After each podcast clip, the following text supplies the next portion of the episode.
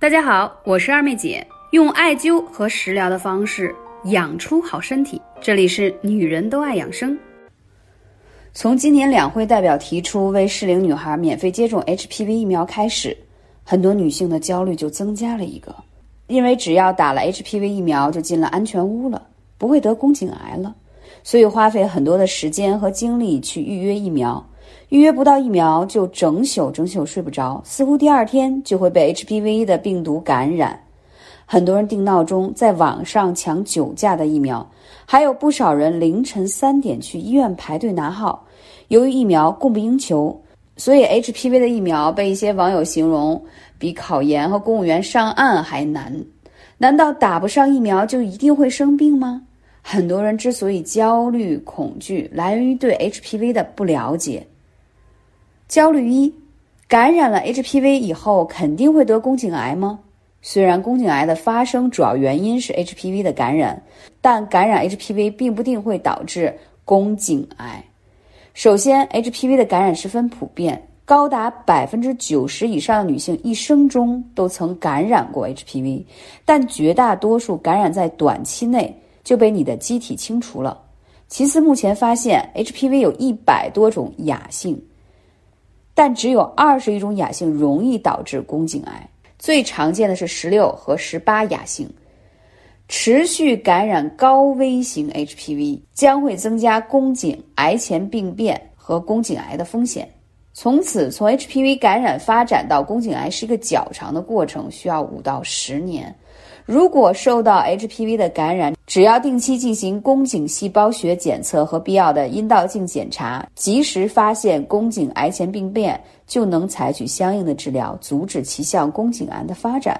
焦虑二，不管付出什么代价，一定要把 HPV 清除。对于 HPV 的感染啊，目前还没有特效的抗病毒药。单纯的 HPV 感染没有合并宫颈细胞学异常者，一部分专家认为只需要观察就够了，不需要对 HPV 的携带状态进行治疗。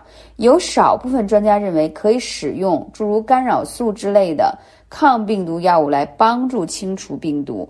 不论是否采取抗病毒的治疗，发现 HPV 感染后，定期进行宫颈细胞学检查很有必要。焦虑三。HPV 的疫苗能够预防宫颈癌吗？若已感染了 HPV，打疫苗还有用吗？HPV 的疫苗现有二价、四价和九价三种。二价的疫苗呢，针对导致宫颈癌的主要亚型 HPV 十六和十八，理论上是可以预防百分之七十左右的宫颈癌。四价疫苗可以覆盖 HPV 十六。HPV 八、HPV 六、HPV 十一亚型，HPV 六和十一这两个亚型可以导致生殖道尖锐湿疣等病变，所以四价疫苗还可以预防生殖道疣。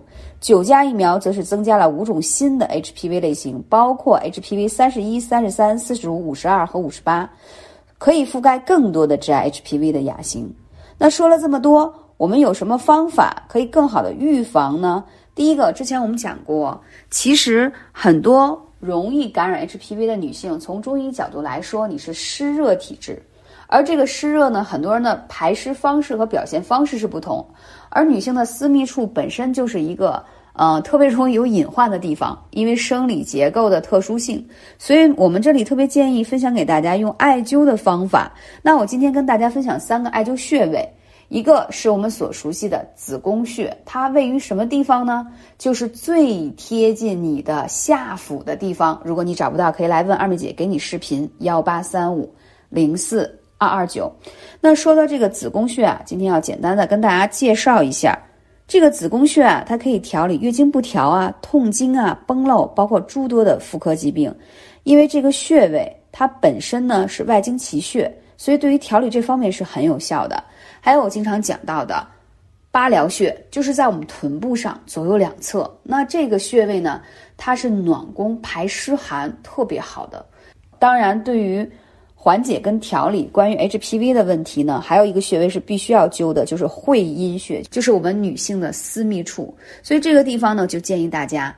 坐灸是最有效的方法了啊！这个坐灸最有效的方法，它可以通过艾灸的燃烧啊，通过这个阳气，通过你的会阴穴进入到你的阴道内，帮你把体内的湿浊之气代谢出来。